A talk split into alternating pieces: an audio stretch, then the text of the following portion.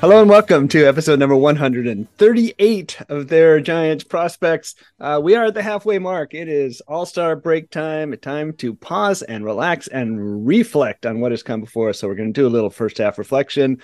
Um, with me today, I have my friend Marc Delucchi, who does a great job covering the Giants over at SF Giants Insider. Marc, how are things? Can you? How hard is it for you to switch the hats from the major league coverage to the minor league coverage these days? You know, I joke with the other beat writers because like we'll be like in the dugout waiting for like Gabe Kapler to do like a pregame media availability, and I'm just like zoned in on BP. I'm like, y'all are reporting, I'm here to scout. Like that's it's very much like I just it's it is very funny because it, it's it's such a it's like I've been doing the minor league thing for so long where like you know you don't you know you'll talk to players occasionally, but like the mo- the bulk of the job is just like watching and like picking the brains of scouts and like just trying to make your own opinions, and it's it's it's obviously very exciting, very fun to be in the big league side, you know, they, as they say, calibrate the eyes and whatnot. but it, it is it, it is funny because I feel my instincts coming out various where it's like, oh, they're just doing like an infield drill with like Kai Correa that no one's paying attention to, and I'm just there like trying to watch every rep with like you know JD Davis or whatever. I love the infield drills. I always get there and get my little camera out, and uh, uh, I was so disappointed because I was supposed to be in Eugene last week, and I just was ready to sit there on Aeverson Arteaga taking oh, uh, yeah. taking grounders at short and like record every last one. of Anyway. There was there's, there was a Rockies guy at Single A. I think Andy Perez. I want to say he's an 18 year old. Um, and his, his, if if if y'all ever get out to some Cal League games early and see some Andy Perez uh, pregame work, that was really impressive. That was I I was stoked by that when I when I went on saw that. Pregame work is the best. Yeah. Um, so we're going to take some time to to talk about the half season that that was, and this has been a half season. I did yesterday. I was looking through some photos for you know to put the photo at the top of a post, and I was looking through some photos I shot. I guess the first week of the season. I'm like Tyler Fitzgerald. What the heck's he doing here? Is this last year? I'm like, yeah. no, he really was here uh, to start the year. Uh, it's it's been a wild wild one. Um, but let's before we start talking uh, um, the minor league side, uh, we have had three days of draft. You and I have both been on the, the Zoom calls with Michael Holmes. Let's do a, a super quick, uh, just first blush impressions of what the, the Giants accomplished over the last uh, few days in this year's draft. Um, I'm. This is one of those things, and I've you know me and Renzi are working on like our draft like comprehensive guide, talking to sources, and I'm like having to balance is like they did what I want every team to do in every draft, so to a T. Um, but I also have to evaluate like that doesn't mean anything in terms of evaluating the prospect. So I love I mean again I love it. It's like you know I've done I stole the shadow draft from Brian Recca who I know is another friend of the pod. Um I've been doing it since actually uh, since 2019 when when Holmes came on board. And like I think every year I've done prep first round and like a overslot prep later. So getting Eldridge and Bryce Eldridge and Walker Martin to very toolsy uh, high school uh, pr- prospects with the first two picks is really exciting for me. But I think the thing I, that really sort of solidifies why I, I really like what they've done is they got a lot of upside, but I feel like they kind of did a good job of like pairing it with some more kind of again certainty with prospects in the draft, especially is, is isn't the isn't is overstated, but you know you get Joe Whitman with that with that comp pick, who's a yeah. a, a, a, good college lefty, pretty well refined, and you feel like as a as draft picks go, very good chance to be a big league player. So you pair that with Martin's kind of swing and miss risk. You know, I mean, again, I'm from Hawaii, so Maui Ahuna, I'm all over that pick in round four. But you know, if you, I, I, I, as much as I, I would have been happy about the pick wherever they got him, just because of the Hawaii connection, there's no doubt some swing and miss. There's some issues there, and so um, the the fact that you know you get him in round four after getting Cole Foster, an Auburn shortstop, uh, in in round three, who's sort of a bit more of a you know spread around tool profile doesn't seem to have any huge weaknesses in the game. It's like, okay, we we we now have these swings where if you hit on a Ahuna and a Walker Martin, you're talking about a really great class. And if you don't, you still have other players. If those guys don't necessarily pan out, you still have other players who I feel pretty good about having big league careers. Yeah, from a from a kind of big picture perspective, uh, I feel like the last couple of years when I'm doing the winter kind of system overview things, one thing I've been saying consistently, just looking at the organization is they're really light on left-handers. They're right on left-handed power hitters specifically. Le- left-handed hitters in general and left-handed pitchers are really kind of scarce in the organization. So to see them really hammer the left side, uh, both pitcher and and hitters, I, I was impressed by that. Uh, I also think you know this is an organization that that you know frequently gets criticized for being a little risk averse.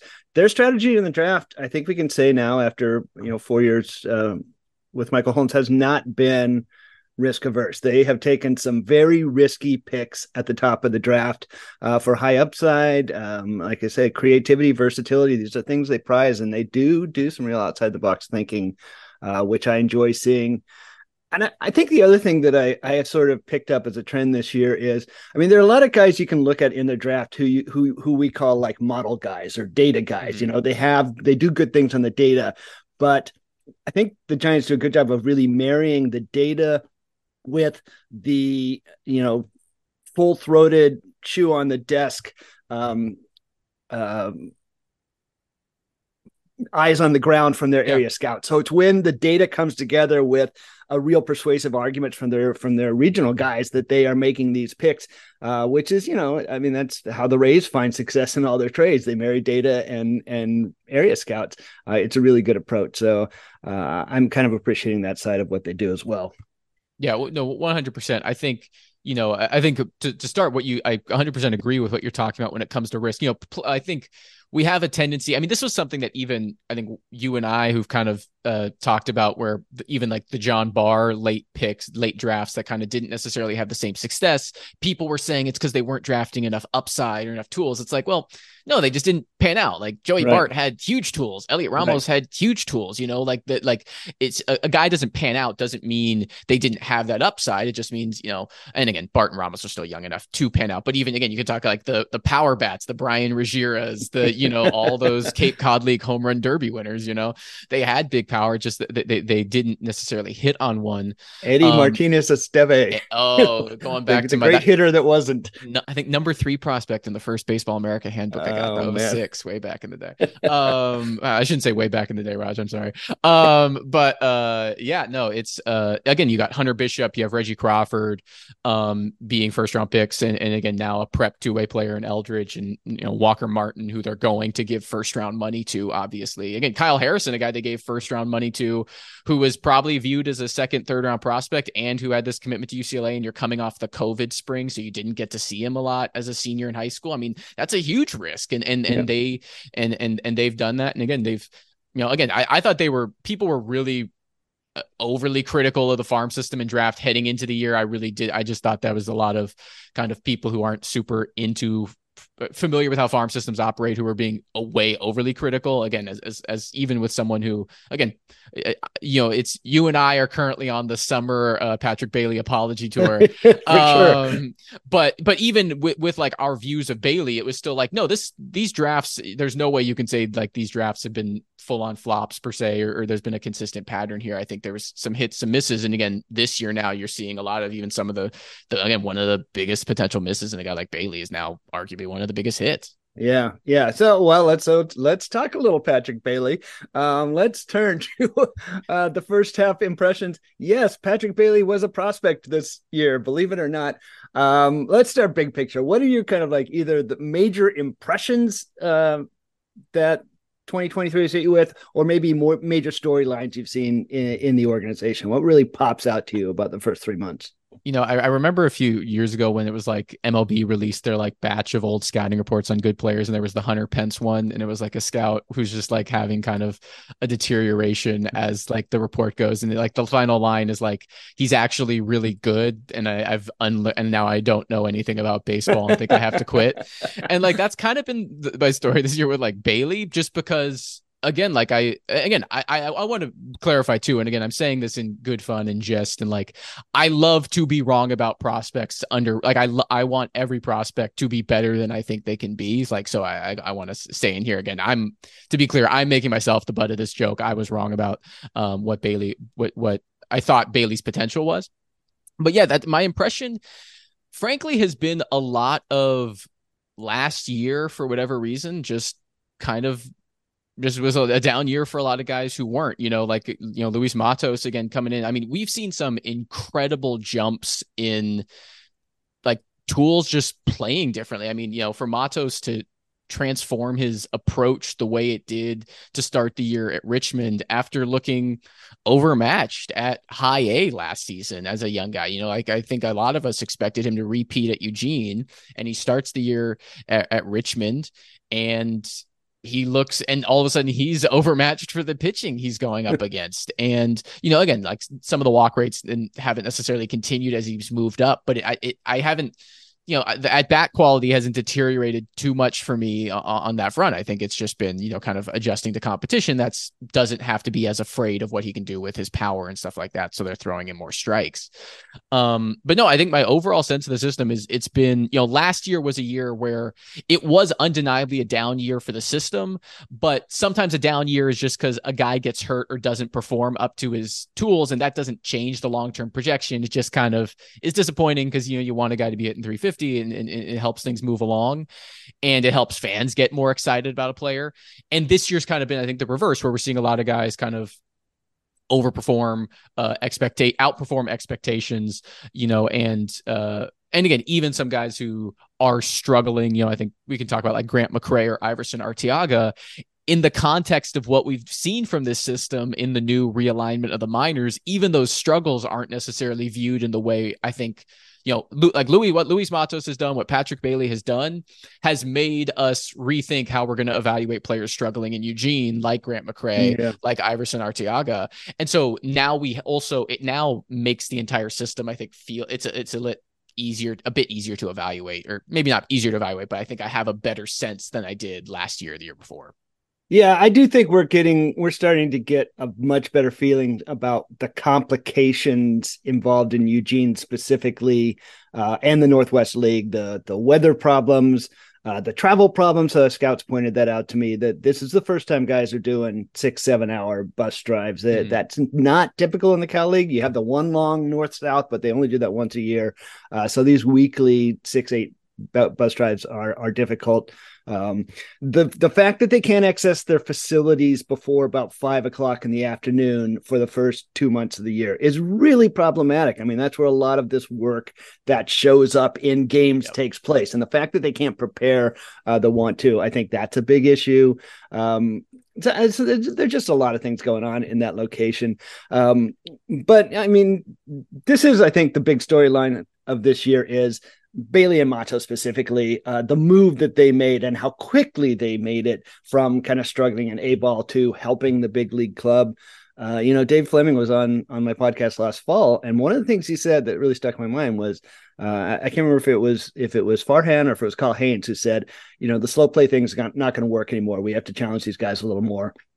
And that clearly has been like the top storyline of the year. They have challenged guys and guys who have successfully responded to those challenges. They have moved aggressively. Um, and yeah, I, I, think when it comes to Bailey and Matos both, but really Bailey, I think a lesson I'm taking with me is to appreciate, as most major league teams do, appreciate the value of floors more than mm. than I have. Because uh, Patrick Bailey was clearly a high floor guy, even with some of the struggles in Eugene. Um, which I should have had him ranked higher just based on that. Now, what he's done this year is I don't think anybody should have ranked him based on what was coming because he had to go out and make those changes and, and do the self assessment and the work to really improve his game from where he's been the last few years to where he is this year the the the skills with sort of handling pitching and and defensive skills were there as a really solid floor but he did a lot of work matos did a lot of work on their game and how to become better players uh, and and all the credit goes to them for that aside from Patrick Bailey, who I think we could probably you and I could talk about for an hour because it's such a fascinating development uh, story. And who because I now don't know what he's going to be. Like, there's also like yeah, it's yeah. like that's the other thing too is it's not just I was wrong in my evaluation. It's again like and you know I, I always love drop this in the prospect chat we have is like part of it is like Bailey, even this year, he didn't hit left handed pitching in the minors and he has like a thousand OPS. Like he's actually done worse against righties and lefties. And so, again, there's a part of me that is maybe that's a bit unsustainable, but there's another part of me. It's like maybe, again, like it's, it's, it is, again, like you said, I didn't, I think, appreciate the floor enough. Again, it's one of those things. Catchers are kind of also a very difficult yes. eval because it's, it's, it's just the, the offensive profile. Like it's basically, you know, it used to be, right, if you go back to like the 80s or, or 70s, right, like catcher, shortstop, center field, second base were all kind of positions where the hitting barometer expectation just was far lower when it came to prospects because defense and even just like speed on the base pass, well, except catcher, but um, was valued. And now catcher is really kind of the only one left that there's really a um like when you look at the there's not 10 guys in the league at least who are really like elite level hitters. That's the yeah. catcher's the only one left that hasn't happened with. And so I think for me too, um, particularly also not you know, obviously I'm I'm still quite young. Like I'm I'm also young in terms of like my familiarity with farm system accounting, and because I've been so giant centric, and because they had Buster Posey, like I also, you know, uh, uh following and properly evaluating catchers, like really the only premium catcher that sort of I had experience with, uh, that's like gone through any PD process was Bart, and so that was think another thing as well. So I'm just yeah, again, I, I, this will be my last Patrick Bailey thought until you circle back because you're right. We could do this for hours, but yeah, it's just because I'm now so I'm so very excited to see the player Patrick Bailey becomes and what that looks like because I really don't know, but I, I'm, I'm I'm excited to see it. I mean, you're not kidding. That the fact that he has more, literally more right-handed home runs in the majors than in his two-plus minor league career uh, is incredible. And I, I'm sure I, I, have a text to you in a, in a in a in a little chat at the beginning of the year after I talked to him and and you know he'd kind of laid out what kind of hitter he wanted to be, which he's very successfully done. And I'd watch him in BP, and I'm like, the left-handed swing looks really good. Eh, right-handed swing still a little stiff and then he yeah. just goes up and starts hitting. After he hit the homer, he was like, "Yeah, I guess it's. I don't even know what's really happened. Like he doesn't seem to have an explanation either. It's just like, yeah, I'm glad it's working." Okay, so non Bailey, non um, Louis Matos. Who are your big surprises for the year? That could be, you know, positive native. We like positive, so we'll stick to the the good yeah. surprises. Who are the guys that pop out to you as like that is a really pleasant surprise? Yeah, you know, I think you know who I'm going to say with this question because I think you want to talk about him too. Um, and I, I think you know one thing. Obviously, uh, do a little plug. Renzi and I uh, just came out with our like mid-season updated rankings o- over on our uh, over on Giants Baseball Insider, and you know, the part of it is obviously like recalibrating with like dudes who've really changed their profile or done something you didn't expect. Matos, Bailey, obviously a perfect example. Some of it though is also realizing like, oh, I just like made a mistake in my preseason ranking. Like I overlooked a guy, and uh, th- that to me is Jeromy Maldonado. Like in terms of like I looked, it was one of those things. Like honestly, I think you probably you put me on the radar when sort of he was starting to get on that hot streak at San Jose, and, and you were talking pretty highly of him. And then so then I go back, I'm watching his like I watch kind of all of his starts or watch a, a few of his starts, and then I go back and like look at how he performed last year. I look at his numbers in the ACL. I'm like, oh yeah, this guy was doing this in the ACL last year. Like I was, you know, I I'm again, I, I wish we'd gotten to see Manzano in that San Jose rotation this year because I was excited yeah. to see kind of he how he adjusted with a very different profile to full season competition. But it was just one of those things. I was like, oh, this is again, he's not like the 10th best prospect in this org for me. I might be a little rich on him, but my thing is like he's he's he's reminding me of what I saw from you know Prelander Berroa and Seth Corry at this level. Um, and again, for Corry, it was a different level of competition, but so it's probably not a fair comparison. But like both those guys were were older than Maldonado. Obviously, there's some you know we're gonna have to see how the command develops. We're gonna to see how the consistency develops. But for a guy of his youth, a dude who's showing mid, like holding mid 90s velocity, if not high 90s velocity at times, a, a, hammer of a breaking ball, some some good feel um, on the mound, and it just, I, I, I mean, again, like it's a, dude who you see really, really high upside in, and again, you know, on, on the heels of the conversation, and maybe I should be prioritizing floor a bit more than I have been. But uh, again, I just what he's done, even though again, I think his ERA is north of five at San Jose, he's kind of had like there was like I think a four or five start stretch where he was yeah. really dominant, and then kind of otherwise it's been inconsistent. But you know, again, at his age, he's 19 years old. He'll be 20 in December.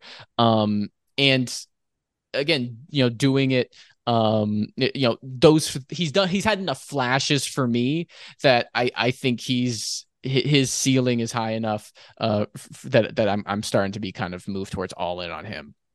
Yeah, uh, obviously I'm a big Maldonado fan, and I, have told the story before. When I went to the ACL last year, I texted a bunch of scouts I know who who hang out there, and I said, "Who do I need to see?" And like multiple of them wrote back and said, "Better see Maldonado if you have a chance." And I'm like, "Oh, okay." And uh, and you know, he's he repeating the delivery is a work in mm-hmm. progress for him. Yes. But um, you know, Dan Runzler, who I know you've talked to, you know, raves about his his acumen, his mound presence, his ability to learn and make justice uh, adjustments. And when you pair that to probably the only guy other than Reggie Crawford throwing, you know, 98. Um, it's a pretty special package. I, so I'll name somebody who kind of similar is a good surprise in that there were a lot of things to like there, but you've thought the push up to full season ball would be a bigger adjustment, uh, and that's Diego Velasquez. Mm-hmm. I, I, had a long conversation with uh, somebody in the in the winter about him. And they're like, yeah, I mean, it's a gorgeous swing. Uh, the Giants have really wanted to see him maybe uh, get a little more Jesus in him when it comes to the weight room and putting on strength and weight. And and I had someone say, you know, this is probably going to be a lesson for this. It's going to be a learning year for him. Um, and and instead he he had like a two month period where he was hitting 400 uh, and really was the catalyst for that lineup uh, for for most of the first half when they were the dominant team in the Cal League, and and that's been borne out by scouts I see who come there. You know, I get a lot of people uh, because you know we're we're in the weeds, and most scouts don't think most guys are in the weeds. I'll, I'll talk to a lot of scouts who've been in California, and they're like, you know, who I think's a big leaguer on that club, and I'm like. Diego Velasquez. They're like, oh yeah, you know him. Huh? like, yep, I know Diego Velasquez. Um, so seeing him have so much success at 19, even when he does need a lot more physicality to his game and a lot more strength. And and I, I there are people who question is he really a middle infielder because he's mm-hmm. not a twitchy athlete. You know, he's not great. You know, feet. Um, but he's smooth. He makes the plays. He's got good acumen, uh, good baseball IQ, and he really does have two gorgeous swings. Uh, so I, I think that's going to go a long way for him. And uh, I will say too, and again, I've only gotten to do the in-person trip to San Jose like once this year, so I haven't gotten to see these guys in person as much as I like. But I've, I've watched a good amount of video. He has such good at bats. Like obviously, like again, yeah. like when we talk about the young guys, you know, and like yes, he has the this like again, I agree with you. Like he, he has a really nice swing, but the thing for me that just stands out is, and, and he was a guy too who you know kind of we flagged early on. Obviously, he was a prominent IFA signing, so we were signing him or we were watching him closely. The Giants have been pretty aggressive. Again, they send him straight to the ACL or whatever. And even when he struggled, even when it was very clear he was not impacting the ball enough because, you know, just his size and youth, his strikeout rates were like he was putting the ball in play a lot. And so you kind right. of have an expectation with a switch hitter who's putting the ball in play a lot, not impacting a lot. It's like, oh, he's probably swinging at bad pitches. He's, you know, his, his approach isn't great. And it's, it, it's truly, I mean, I mean, again, like, um, you know, again, this is I'm not making a comparison; it's unfair. But again, coming from like I, you know, when you're coming from watching the Giants as consistently as I have in person, and like seeing LaMonte Wade hit, and then like yeah. going to watch Velasquez, and I was like, wow, Velasquez is like reminding me of like some of the the better Giants in terms of just like how he's approaching these at bats and stuff. Um, that that that to me just adds sort of e- even more to well, again, he's a 19 year old with who's you know not striking out 20 percent of the time, has a yeah. walk rate north of 10 percent, and is also has and, and has a swing that you're like, I don't think there's any super big holes in it. And like you said, the question is, can he impact the ball? Can he be an impactful enough defender for that to play? But man, the the the other stuff um you know, again, like it, it's he's very different because of his age than Wade Meckler, but it's like there's there's some similarities to Wade Meckler in there um, in, in terms of the the things they really excel at. Yeah, he's interesting because he's not a bat speed guy. No. He really is just an extremely rhythmic hitter. He's just got a natural rhythm for hitting. Um, but I mean, but you're right. I've got I couldn't tell you how much video I have of Diego Velasquez hitting ground out. It's like, mm-hmm. you know, spring training, ACL, spring training, ACL. I've got two years of him hitting ground outs. Um, but it's not because he's swinging at bad pitches. It was just a matter of strength. Um, and so uh, this, I'll tee up a guy I'm sure you want to talk about. Speaking of hitting ground balls and uh, and now learning to to put the ball in the air, um, Victor Bericoto had something like a 50% ground ball rate last year at San Jose. This year, that's dropped down closer to 40%, and it's making a huge, huge difference. I know this is a guy who's really, you know, you're jumping up your your rankings, you and Renzi. Oh yeah, absolutely. And and uh, again, Renzi couldn't join us. He just woke up with some migraines today, so our our, our hearts are with him right now. Um, but he was someone who I got to give credit because he was on Bericoto like heading into the year and was super high on him. Saw him as like he's like, yeah, he's gonna break out this year, Eugene. So so yeah. credit to to Renzi there. Yeah, I mean, he was a guy. I, I, just remember, you know, watching San Jose again. I was able to get out to San Jose more consistently last year, and just every time, like he's having good at bats. He's impacting the ball again. Like it's going into the ground a lot. Um, but yeah, and, and the you know, it's one of those things like the defensive tools are there to be better than it plays. I think you've written quite Yeah. a bit about like, you know, and but again, for me, when I'm looking at a you know a 20 year old at single A, I go, look, there's you know, there's still a path for him to to become a solid defensive outfielder, or a really good out, defensive first baseman. Although again, there's a oh, I want to emphasize there's a long way to go for that. Um, but yeah, I mean the the approach was was, was already there. You you saw the power uh on occasion. You know, it was, it was again like it, it wasn't something you were seeing you know, it wasn't something you were seeing super consistently, but it was something you were seeing pretty good flashes of. Yeah. Um, and he was a guy who, you know, I was, I, I think I, I might have texted you. I might have texted Renzi. I was like, I think this guy's going to be my new Diego Rincones in a year or two. You know, like he, this is the guy who, like, I, I can see the reasons scouts are going to probably be low on him. I think you know there's some limitations in the tool set, but man, I think this dude can hit. And um, and again, to, to see him do what he's done this year at Eugene, again, with all the things we've talked about, with all the dudes who've struggled there, right? That's, I mean, again, part of the thing too, again, and he hit, the ground running. He didn't, you know, it's, it's, it's really been impressive to see. And like you said, tapping into the power more. Again, I'm very curious to see how this goes in Richmond for him. Obviously, I think he's off to a fairly good start um, a few games in, but um, be- because you know I do think that the interesting thing about the Northwest League in Eugene is that all the environmental factors are really tough, particularly for hitters. But if but like the parks themselves, if you have a like Will Wilson was kind of an example of this, right? Where Right. um like certain guys, you know, I think it does. There's like a certain kind of power profile that can like that does really is crush Northwest League even with these other things. Um and so it, I it's mean, again, Casey Schmidt, right? Casey Schmidt, yeah, 17 home example. runs. Yeah. Yeah. Um, and, and so, um, but yeah, no, I mean, it's it's been really fun to see Bericoto, and I, I'm curious to see how Richmond goes because, you know, I I don't think he's currently a guy who. Ha- because of the defensive issues. And and again like you've written about is like he's doing it without using his back foot at all. Like he's, Uh, yeah. he's getting no power from it. It's like it's a very uh, again not a comp but it's a very Hank Aaron swing right? It's like it's all wrist it's all upper body. And um and so there's a part party that's like man if you could ever add that part. But it's Oh. also um you know I, I think that's where he's not in rule five consideration i think given what he did at high a. That said if he does some crazy stuff at richmond i think that really changes the conversation a bit which is interesting Yeah, I mean, some guys just have swings that work for them. You know, Yeah. The classic example of that. It was fairly low in the draft because people are like, "Oh, I don't like that swing." Uh, you know, scouts do not like Victor Bericoto's swing. He like picks his back foot up as he's supposed to be driving off, and he picks it up and like shifts it backwards. I'm like, "What are you doing, man?" Scouts will say, "Can can you just like nail that foot down somewhere?" Um, but you know, he really he can't hit. I mean, he's got feel for it. He's got a good approach, and seeing him add power to his game is is pretty impressive. And now the next thing is a big part of Patrick Bailey's story was really getting stronger this winter. Mm. That's something the Giants have wanted to see from him the last couple of years, uh, because catchers have such a workload, and he really dedicated himself to that this year, and, and it paid off. I think, you know, with Bericoto, they'd like to see him get leaner, faster, maybe quicker if he's a, you know another tick of speed in the will really help him stick in the outfield. what's been your Um, take on the Bericoto defense this year? Because sort of uh, again i haven't gotten to see guys as closely. Like has there been a step in the right direction? Because I like the very simple counting stats have been better but i'm just curious Yeah, I, I will I will table that until I actually get down uh, and start seeing him in, in in person a little more in the next in the coming weeks. Uh, I know last year uh, when he was at San Jose, he he impressed me as being a little stiff. Just just Mhm. his roots and his and his running looked a little stiff. So we'll see if he's sure. he's a little more limber.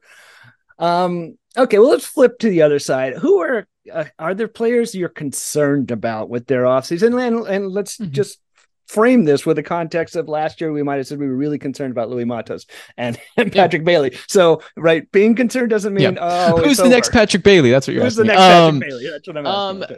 I think one who I think I have, uh, I think I'm actually a bit. I mean, it's concerning, but I think I, I still am. I didn't move him like down a tier in my my re rank is Eric Silva. I think a dude who obviously has, uh, you know, struggle. I mean, again, he was a guy who was young, right? Did kind of the Harrison thing straight from high school to full season ball. Um, uh, obviously wasn't a guy with Harrison's uh, prospect pedigree and, and you know didn't do as well at single A last year, but had some flashes. Um, in, in some sense, I think had some sort of Maldonado s moments, although his stuff's very different. But you know, in terms of like had a f- kind of a five start stretch here, six start stretch there. Um, that that was really good, but I think still in the year close to five, if not north of it. Um, and then moves to high A this year, and it's been some of the same. Seems like the stuff has kind of taken a step back as well. Yeah um, which is you know obviously something that that makes you worried. Again, I'm kind of hopeful. Is like this is a dude who had one full season under his belt, is still very young, and again, you know, I, I do wonder a lot of the Giants hitters have been the ones who struggled Northwest League because they don't get that prep. But for a young pitcher, I could see how, you know, sort of facility adjustment, longer travel could also have some detrimental effects there that I'm kind of hoping um, he could push you. I mean, I remember seeing like Mason Black at Eugene in person last year, and I was, I think, lower on Black. I've been lower on Black than I probably should have been um, because just in the, in the, looks I saw, he looked kind of a, a, a bit more worn down um, yeah. and, and, stuff. So, um, but I mean, mean, again, the, whenever you have a pitcher in the stuff, you know, takes a step back, um, particularly when there's someone who doesn't have like great command, who is very much a developmental arm. Like that's something that I think um, you zoom in on for for sure. And uh, I think probably another one uh, who I've I, have i have been really high on. I thought Randy Rodriguez was the best relief pitching prospect in the system coming into the year. Um, RJ Dabovich would have been in, in that conversation probably. Obviously, Dabovich is just injuries. Rodriguez has been consistency and just kind of I think still kind of trying to refine fastball command and and get some consistency with that. Yeah, I mean, I I I love Randy. Uh, he's fun to watch. Uh, he's got really dynamic stuff. Uh, he's also a really great kid. Um, he he remains my number one. This guy is very likely to get traded this this mm-hmm. this year because other teams love him too. You know, yeah. he's a very sought after commodity who doesn't throw as many strikes as the Giants like to see out of relievers. Um, and he's on the 40 man. That's a that that just seems like a combination of things that may move him. Uh, I totally agree with you on Silva. He is probably my number one concern. The stuff has backed up this year. Uh, I've had scouts say, you know, that he just doesn't look as explosive off the mound. The the fastball's lower. The command is sort of degenerated with it.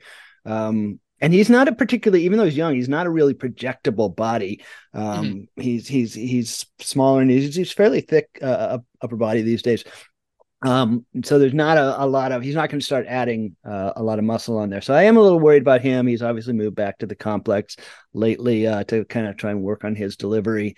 Uh, and then the other guy for me is Ryan Reckley. Ryan Reckley is having a, a true yes. yeah. Uh, kind of a disaster of a season after his first year was wiped out by a fluke, fluke injury.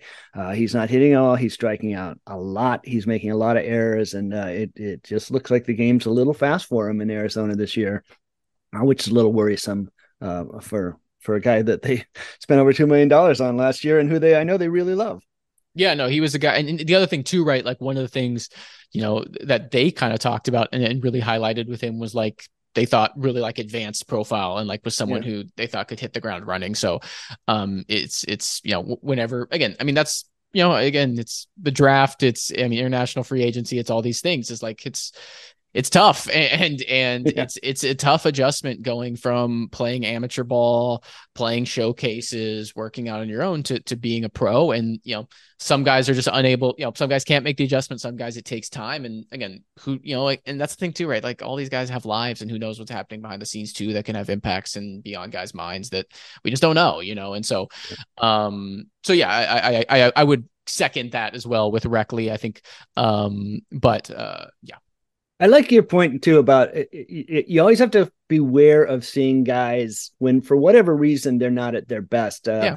I was Joe Panik was in Richmond a few uh, weeks ago, and I told him, you know, I like, I saw you, you know, in Richmond in Double A, uh, and I later learned he had like there was a, gro- a lingering groin thing, but it's mm-hmm. like he wasn't fast, he wasn't quick yeah. in the field, he was struggling to run bases, and I and I aside from hitting, uh, which he also had his worst year hitting that year. and you can't over rely on a look. Uh, Keaton yeah. Winn was a guy who I saw him in, in Eugene. He looked great. But then at the end of the year in Richmond, guys were hitting the fastball, but he was just tired. It was his mm-hmm. first year in three years, and the innings pile up and you get tired. And you should never make too big a deal out of a kid who's tired. I mean, like Luis Matos last year, I think is a great example. Is like I saw I you know, I saw Eugene for a week a week after Kevin Cunningham, another friend of the pod, saw Eugene for a week or maybe two weeks after.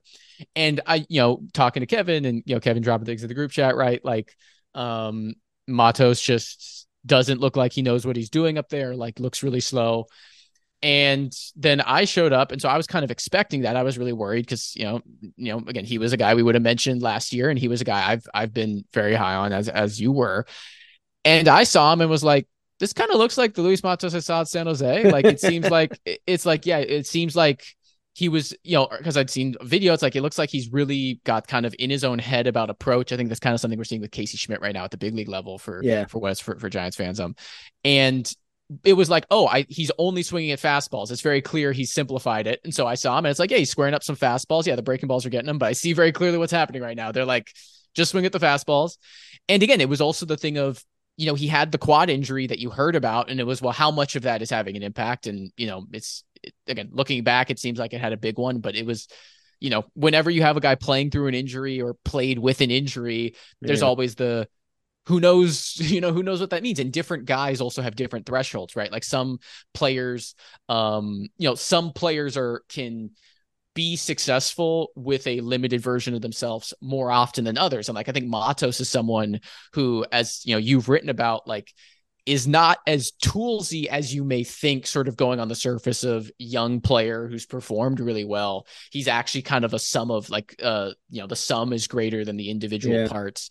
Um, and so I, I do wonder too if he's someone who that like one little injury that takes a little bit off is going to have a bigger impact with um or, or, or you know like I, I, think that might be a, a, little thing we saw last year as well. So yeah totally. It's it's the you got to be cautious of one look and and and trying not to get too caught up in again that's why it's you know both of us right? It's you're trying to do that mix of well i have my opinion but i also trust these experts who are doing this and these people in the industry and it's trying to balance all those things when you're putting a ranking together and talking about the system.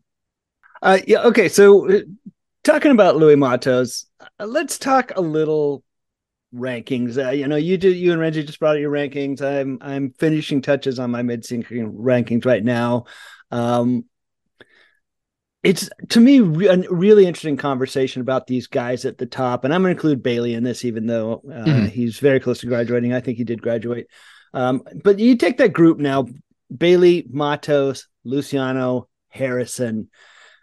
How are you separating those guys out how do you see the differences between those guys now that we see two of these guys succeeding in the majors or or having some success in the majors two other guys still you know working on aspects of the game in the minors how do you kind of stack that that group up at this point? Yeah, I'll say Renzi and I kind of are in different places on this, and I mean, again, we agree it's the top four, and then kind of from there there's a little shakeup because I, I have I think Bailey at this point, if I had to pick one, I'm probably picking Bailey.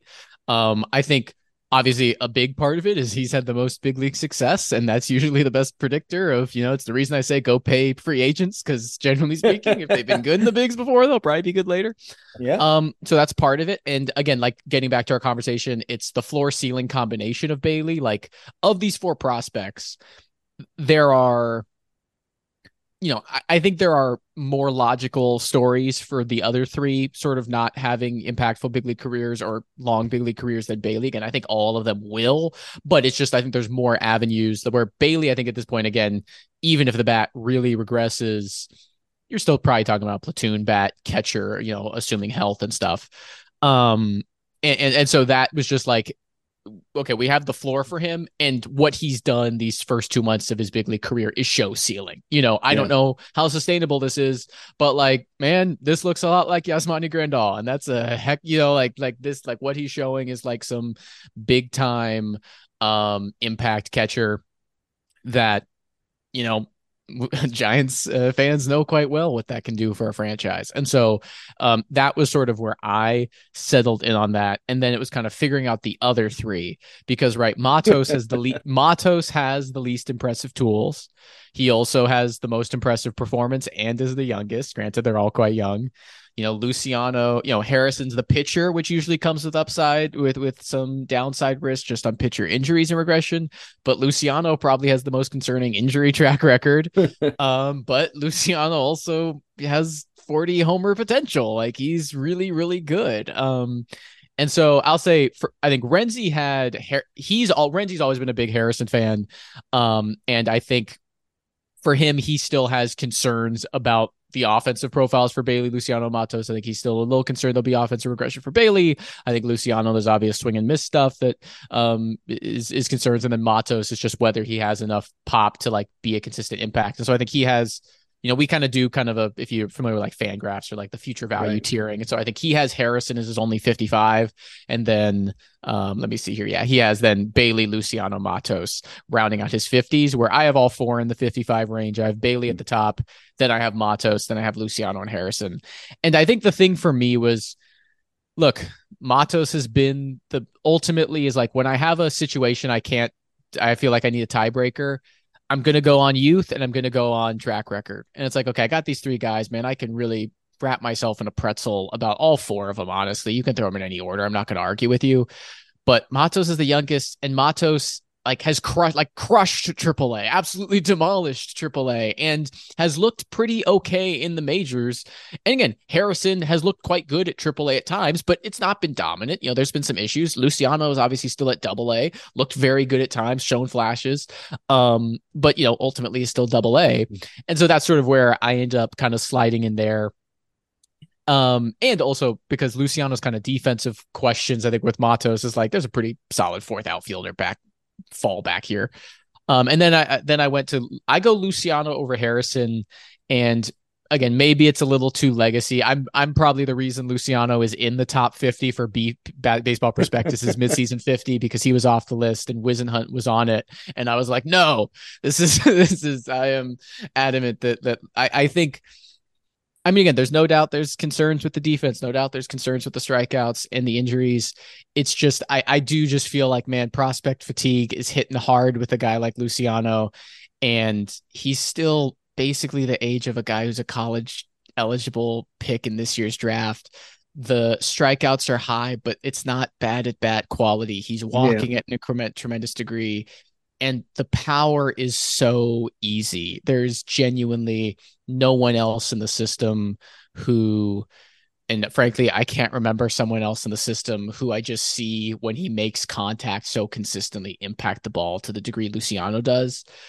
Again, Harrison's an incredible pitching prospect. Again, like me ranking him fourth, I it's not about Harrison, it's about how much I just think Luciano you know, I, I I think you're the one who sort of made is like I could see Luciano being a Kris Bryant, and like again, there's obvious, there's also again, I you could also see yeah. Luciano being Patrick Wisdom, right? Like, but I still think um I'm I'm still really uh not all in, but like very high on on what Luciano can be, and I think um he'll he'll put it together. And again, not that I think Harrison won't, but I think the you know, I, I, think Harrison being a mid rotation starter is still probably where I see this going. Like, you know, I, I, think there's a lot, you know, like frankly, like Blake Snell this year has become an ace, but you look at Blake Snell before this year, and it was kind of, uh, I think something you could kind of see being Kyle Harrison, which again is a great pitcher. Like, I, I like yeah. that would be a great outcome for him. Um, you know, with kind of like a Jonathan Sanchez type floor, right? But I, I think Luciano has a I, I, I st- I'm believing more in Luciano's ability to get to that 95th percentile, that 98th percentile star. That with Harrison is sort of where I, again, truly razor's edge.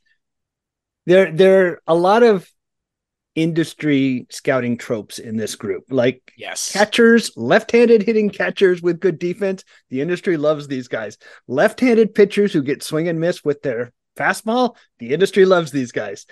Uh, guys who can play on the dirt with power, the industry loves these guys. Those profiles are going to be valuable, right? Yep. Um, I, so I, am a, I am with you that if I were doing the the ranking of the, that group today, that I think I would have Bailey one, uh, and it's even if you massively regress the offense, and and I'm with you. I have no idea what he is as a hitter at this point. Um, but even if you say, okay, there's a lot of regression coming, what he had shown, the value he is showing with the ability to shut down a running game, yeah, um, which is really valuable with the new rules. Uh, the handling of pitchers, the framing. If this guy is Yadier Molina with the bat, yeah. he's a two, three win player every yeah. year. And I can't point to anybody else in this organization and say, I think this guy's good for three wins every year. Yeah. Um, it's it's just not there. So I have to put him one. The other three are kind of driving me crazy. I don't know what to do with Harrison. I had um, a lot of conversations with my dad, who's a lifelong Giants fan, who I always do, and it was truly hours of me just tying myself in a pretzel because there's there's a there's a case for all of the. I mean, again, yeah. all four of these guys. There's a case to be number one. All four. It's it's like so. There's there's no wrong answer, but yeah, it's it's it's.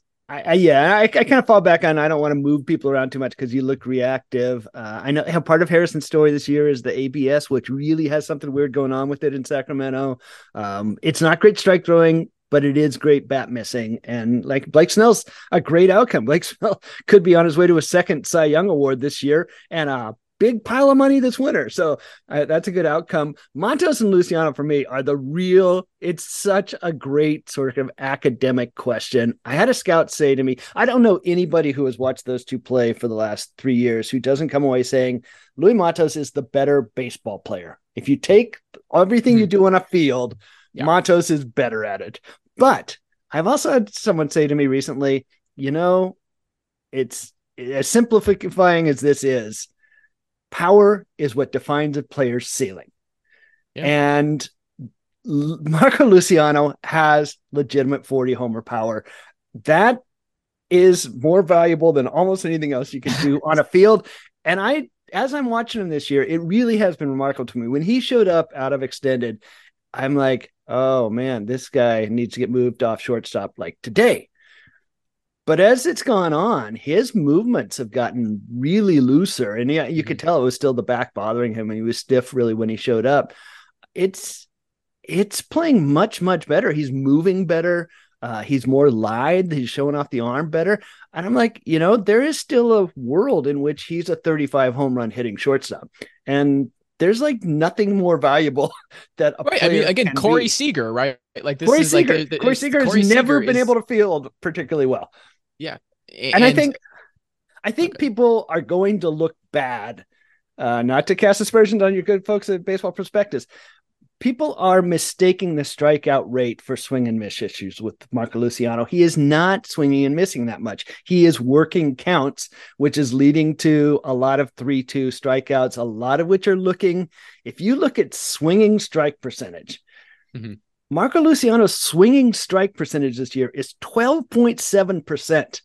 His strikeout rate is over 30%, but his swinging strike is just 12.7. That is really low. And that should pull the strikeout rate down to it at some point.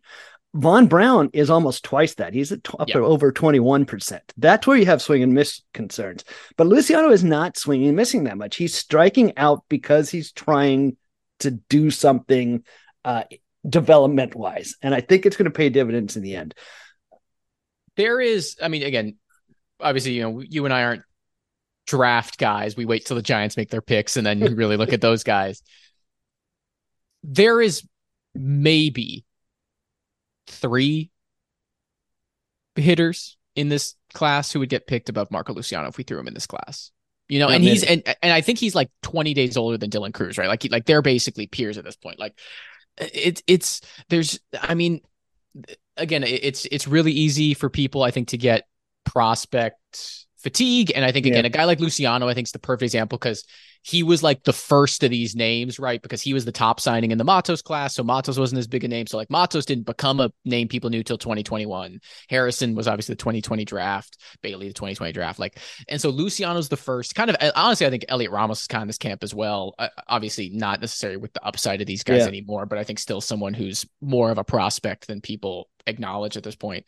Um, and so I just think there's this fatigue. And again, you have the injuries in there, so people get frustrated that. But the other thing is, again, it's like injuries are a reason for concern. I don't want to like dismiss that, but injuries are also an explanation for why some tools maybe aren't playing as well. Why, yeah, maybe he isn't looked as good at shortstop in your looks because yeah, the back's tightening up or he, he's still sort of loosening up. And so, you know, again, that that's no, I, I 100% agree with you. What I've seen from Luciano this year at Double A, it's been a very big case of I could see him. I don't. I mean, honestly, he's trending towards. I think we see him at Sacramento this year. I feel like yeah. if we see yeah. Luciano at Sacramento, I think he could hit like ten homers and seven game. I mean, like I, I think. I mean, again, I don't know if he's going to make his big league debut this year just because of other things and you know the the roster's kind of cramped. But I, you know, we've seen, I mean, this is the story of the Giants farm system. My, as long as I can remember, right? Is like if the hitter is doing okay at double A and then gets promoted to triple A, they usually just do something incredible. Yeah. And, you know, it's whether it's David Villar or Adam Duvall or uh, especially the big power guys. And Luciano has probably as good, if not better, power than every one of those guys before. And again, that doesn't mean, you know, again, the pitching is going to be better, the breaking ball is going to be better, all that stuff is going to be there. But I'm not see I have not seen a thing from Luciano where it's like, oh yeah, I am worried about what AAA pitching is going to do against that. Like so far, it's been fairly like, no, I think I think this is working. Like I I think uh, this will be okay. And man, I just want, I, I kind of just want to see like Marco Luciano play in the Pacific Coast League for a bit, just to see what he does, you know? Yeah, he could mash. All right, let's uh let's switch directions here a little bit. Um, we are coming up now. As soon as the draft ends, we start talking trade deadline. Oh yeah. Um, and I think it's pretty clear the Giants are one in the thick of things uh, in a in a National League that is fairly weak, I think, this year. I don't think that gets quite as much attention as it should. That the National League outside of the Braves is a pretty down group of talent. Uh, the Giants are in the thick of things, and they have places they need improving. When you look at the farm system, who are who are likely guys who could entice meaningful returns? Who are guys you look at yeah. and say, yeah, this is someone who probably could be part of uh, a trade in the coming weeks? I'll say this, and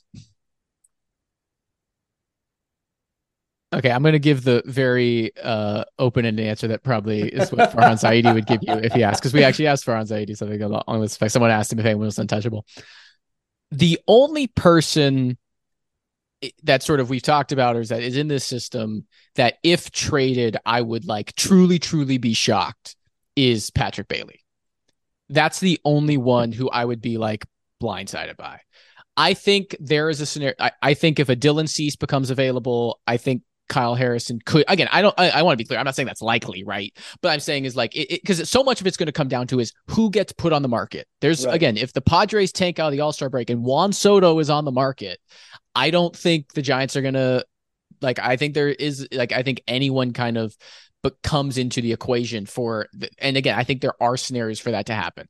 That said again sort of where things are trending now or again yeah Ohtani's not getting traded but you know. Um so sort of in that next tier right sort of the, the likely kind of where they're shopping. Again i think grant mccray is an obvious one just because he falls in that category of tooled up outfielder will soon be 40 man eligible for the rule 5 draft is far away outfield in the system is fairly deep. You have Luis Matos, who looks like, you know, McCray's biggest asset looking ahead right now is his defense in center field, which don't get me wrong, it's not in that that has a lot of value, but Luis Matos looks like a pretty good defensive center fielder going forward. And, you know, if that's how you're trending, it makes it a bit easier. Vaughn Brown, you know, again, I still think there's a lot of Keon Broxton and Vaughn Brown's potential upside, but that's yeah. still another center fielder you're, you're potentially talking about. So I think Grant McCray is someone um, who other teams would be like, uh, there's other teams out there who'd be saying, yeah, we'll roster this guy in the offseason, no problem. You know, again, honestly, McCray and Alexander Canario have a lot, have a lot of comparability. I think, you know, again, Hayden Birdsong and Caleb Killian have a lot of comparability, although I think Birdsong honestly is a, a little bit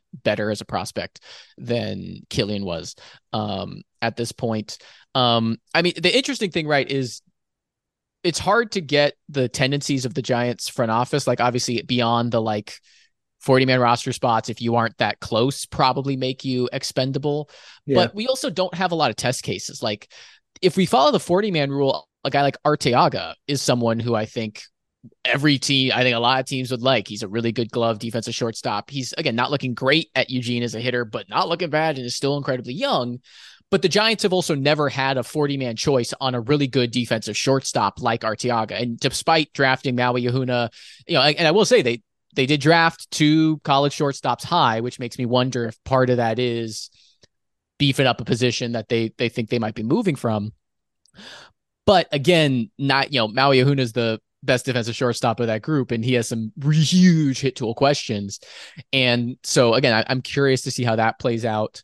Um, but yeah, I think those are kind of like I think the centerpiece types uh, for again, we're not talking the Dylan Cease, we're not talking the super big controllable pieces, just because if those guys hit the market, it kind of becomes a you know, there's a lot of ways you can go about that. You know, Casey Schmidt could even, you know, hit a package we haven't really touched on. So I lean towards like a Grant McCray, a Mason Black, a Aeverson Arteaga. The reason I lean towards Black is because I think uh, Black and Whisenhunt are kind of peers, and I think they will I think they prioritize Whisenhunt. He's also a little further from like more roster flexibility. So I think if you if you're looking at a place where we have some upper minors pitching to trade, I mean, again, there's also like the Keaton Winn, Tristan Beck guys who are going to be very in- intriguing. To you know, like if a you know a team like the Cubs is shopping Marcus Stroman is like, well, he's a rental, so you're going to get a discounted, you know, mm-hmm. up return. Well, Tristan Beck, man, can he start in the bigs? He at least has shown he's an effective swing man. Like yeah. to get a guy for a rental who we can immediately at least put in our pitching staff and potentially in rotation. Um, I, I think as well. So it's, I mean, again, the Giants system is deep. We've been talking about this for a while, Roger. I, I think the system is deep, and we are also this year, and I can talk from again. I'm not as well versed as a lot of other people when it comes to the global dynamics of farm systems. But one thing the people at BP were talking about is a lot, a lot, a lot of top prospects have taken steps back this year across the league. Yeah. It's just been a trend. It's been, and I think part of it is the new uh, prospect promotion incentive, where basically top, there's incentives now for teams to promote aggressively top prospects quicker, which gets them to the big leagues quicker, which usually means it takes them off the trade market because they're already in big league roles and then the guys who aren't getting promoted it's it's because they're holding back. The giants are one of the few systems i think who you're looking up and down. Like there's been a lot of guys trending in the right direction.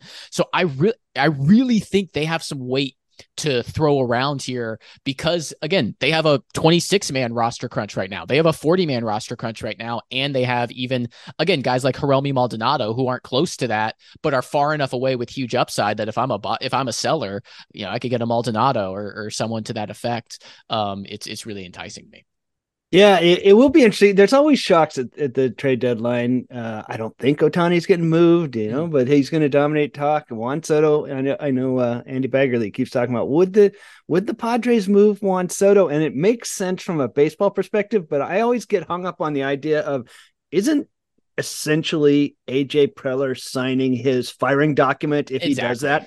I mean, it's really hard for me to see him doing that. But I think you you put your finger on a lot of a lot of guys. McCray and Arteaga are going to be 40 man decisions this year. So you start thinking, well, uh, you know, do we want them on our 40 man? And if not, they are very attractive items to other teams. Uh, there's some there there are a bunch of like lower level guys like that too. Like Ben Madison, I think, does not get mm-hmm. on the 40 man this year, but he's a really interesting Rule Five guy. So tossing him into a, a trade would kind of make sense. Uh, uh, Rodriguez, I've talked about like that. I, I, definitely expect us to see at the at a minimum, like you know, the remember in 2020 the Tony Watson trade where it's yeah. like the Giants traded like Sam Selman, Ivan Armstrong, and Jose Marte for Tony Armstrong. Watson, and I'm like any one of those guys should have been enough for, for Watson, but it was also a case Armstrong was going to be a minor league free agent. Uh, Marte was going to be 40 man eligible and was going to get Rule 5. And Selman, they were going to DFA for Watson's spot. So they just gave them all to the Angels. So I wouldn't be shocked. There's some deal where it's like Madison here's, or Randy Rodriguez. Yeah, exactly. Yeah. Yeah. You're buying in bulk because they all come with risk. And, and you know, it's fun. Ivan Armstrong, who that year was, was really phenomenal at mm-hmm. San Jose. He was throwing a 98 mile an hour sinker that looked kind of like Brusdar Graterol, but you know, we're two years down the line and he's getting beat up in, in high A and, and, and double A. He wasn't ready. They were right about that. So those kind of arms can go. And I do think, you know, generally at the deadline, you don't want to deal off the major league roster because yeah. you want to add, not subtract. But Tristan Beck, Jakob Junis, um, Keaton Winn, I, I, these are really these guys who would be appealing to other teams. I think certainly Winn and Beck could start in the majors. I think Winn is a starter. Uh, I need. I to... actually have him in. I think in my top five. Uh, in in the midseason wow. re-ranking, uh, because the guy throws 98, he throws yeah. strikes, and he's got uh, a plus pitch that gets swing and miss. That's that's a pretty good package uh, yeah. uh, for a guy. What yeah, were you no, about to say? I was just going to say is the thing I've been harping on. I need to write it up, but is like I my, the trade I see happening is uh like Tristan Beck or Sean Hjelle, one of those arms, David Villar, Grant McCray, and yeah. Sean Manaea to the Tigers for Eduardo Rodriguez. That's the deal I see happening where Scott Harris grabs some of the like upper peripheral roster depth and like again, if you've seen Detroit's third base, David Villar is is they need they, David. I mean, honestly, it'd be good for David to get some everyday playing time, but but like that's is where um you know like I, I just kind of see a place like that. And again, I'm waiting for Harris to kind of come. All right, we we're the Tigers. We do not have the systems at the Giants. So let me poach some of my favorite names here and and and help me out over here. I really have my eye on the Mets because if the Mets decide to sell The Giants were after Max Scherzer in 2021. They were after Max Scherzer in the winter of 2022. If yeah. he becomes available with what one year left on that deal, yeah, and and that money is going to take a lot of teams out of it too, right? It will. Like, so so it also really depletes um the the market. No, I mean again, that's that's absolutely um that's true. Yeah, I mean it's it's tough because the thing is the NL is such a mess, right? Like there's really like if I'm the Padres, if I'm the Mets, I don't think I'm that much worse than a team no. like the Giants to sell. Like if I'm in those no. front offices, it it really comes down to with the Mets and Padres, right? It's all about ownership. It's what is Steve Cohen's barometer right now? What is uh Jarrett not Jarrett Seidler, that's my what is uh, Peter Seidler's um but you know what are their temperatures right now? Because that's ultimately what it comes down to because they still got talent. They, they could honestly again both of those teams have holes that are honestly fairly doable to plug at a deadline on a rental level and potentially you know give it a shot right? Yeah. but the issue is you know the, you have the luxury tax and you have just you know sometimes owners say oh yeah we we tried this thing. Um and again like with the Padres AJ Preller, this is it. If it don't work, you know, like I, I can't see. Uh, he's gotten so much, uh, such a long leash already that like it's it's you, buddy. If it ain't, you know, if if this isn't it. So if to me, if yeah. they sell, that's also a sign they're going to be having a, a new hire this offseason to run their organization. I, will say this: I think he's more likely to trade for Shohei Ohtani than he is to trade yes. Juan Soto away. And they could do it. Everyone talks about, oh, they've emptied their farm system. No, they Jackson have Merrill, not. Jackson, Jackson Merrill, Ethan, Ethan Salas. Salas. I mean, yeah. come on, they're loaded. Okay, last topic, and then we'll get out of here because uh, we're we're going on forever the second half of the year, what are the most important, maybe two or three, whether it's promotions, whether it's developments for certain players? Um, what's the most important thing you want to see uh, before the end of the year out of the Giants farm system?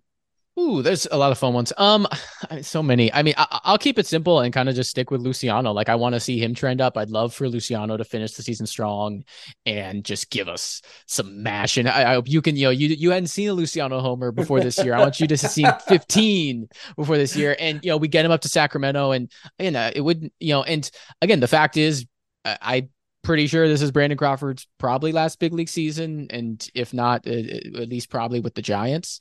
And um, so I, I mean, I think the biggest one in a more immediate is Casey Schmitt, right? Like figuring out what what's happening with him at the plate right now at the big league level. Um, proving he's more than a really good defensive bench bat, which again, I, I I, think he has in him. He's still a 50 grade player for me when I'm when I was sort of doing things. But um, you know, finding a role for him on the big league level, just because again, it's if this is like who's the shortstop going forward, if they don't acquire someone who's super, you know, uh, uh, if they don't acquire someone at the deadline, there's a spot for a guy like Schmitt. Um, but again, I, I, think about Luciano in that vein too, because like you said, the defense is trending up. Like he could play himself into that again, uh, maybe not this season, but play himself into we're going into next year and Schmitt and Luciano are competing in spring training for that everyday spot and maybe a couple minor league signings or you know some other pieces. So I th- I think for the immediate team future, I think shortstop is the big one because also when you look at it, the up the middle positions, right? You know the the, the, what you where you build from. Well, Patrick Bailey's he's got catcher. Luis Matos has probably got center field, and Thairo Estrada's got second base and Brandon Crawford has been that staple at shortstop, and he's the one who's who like that's the the spot. So I think for the most like in terms of Giants near and long term kind of that that synergy, it's the shortstop position. Again, I love Aeverson Arteaga. I think in a few years he could very easily be a guy, even if Luciano or Schmitt takes it, that he pushes a Schmitt to third or a Luciano to, to the outfield or whatever. Um, and oh God, I'm I, I now I'm dreaming of a, a Arteaga Schmitt uh shortstop third base down the line. Um, but you know, in the more immediate future, I think Schmitt and Luciano I could both envision being the starting shortstop on this team opening day 2024. And so I think that's the most relevant. Because again, we can talk pitching and Whisenhunt and Black and all these things, but ultimately they have a lot of guys under contract for next year already, and Beck and Winn are already there, and and and they've shown an ability to find solid arms in free agency fairly consistently. So I think shortstop is the is the is the thing I'm watching most closely. Yeah, I would totally agree with you. I, I really want to see Luciano's sort of results um, equal the process that I'm seeing and, and see the numbers come. It, it, it's easy to say you want to see all the guys who've had bad first half, you know, have good. You know, Grant McCray was on the hot sheet this week, Baseball yeah. America's hot sheet. He's turning it around. It'd be nice to see Arteaga oh, have a good second half. This is just Heliot Ramos. I, I I would it would be so awesome for for him to uh I mean again obviously we're talking on the heels of the mo- the best stretch of his upper minor league career um, which is one week. Again, I want to be clear. it is one week in the Pacific Coast League. Um, but it, it, again, like for team needs and like for team fit, that's not as big of a deal. Again, because Matos and these other guys have emerged. But I, you know, again, I, I just prospect fatigue is a thing that you know you and I really have to fight with our readers a lot of the time. I think yeah. because and, and fans and you know for us who like see how hard these guys work and like know like again, Heliot Ramos is still 23 years old. He's younger than Vaughn Brown. Like he's younger than a lot of these guys. He's younger than dudes who got drafted.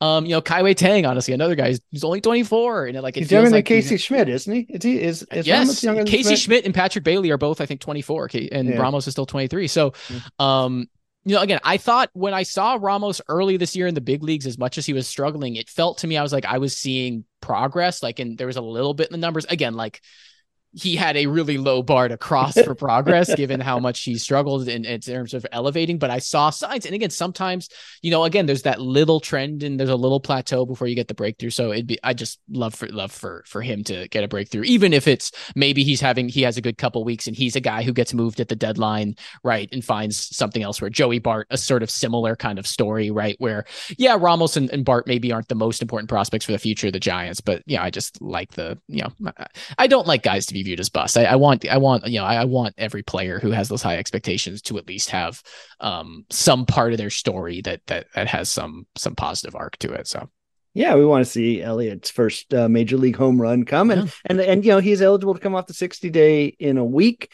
They're missing right-handed power. Uh, I would not at all be surprised if he gets another look this month, uh, leading up to the the deadline. And uh, I, since uh, I totally agree with you on Luciano, uh, I'll go the other side of the the ladder completely and say uh, I'm going to be fascinated to see how Bryce Eldridge is handled uh, in in the complex league. Uh, see kind of how often he hits, how often he pitches. That's going to be a really fun story to follow. Um, okay, Marc, uh, you are covering the majors, you cover the minors. What do you got coming out uh, for us that we have to read uh, in the in the coming days? Oh gosh, I write too much. Um, I, you know, probably you.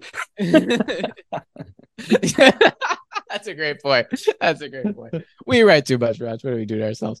Um, no, uh, Renzi and I are, going to be working on, as I imagine you are as well, some pretty more in-depth, comprehensive kind of draft stuff, talking to more folks just to, to get some more info on uh, the prospects uh, that the Giants have added to the system.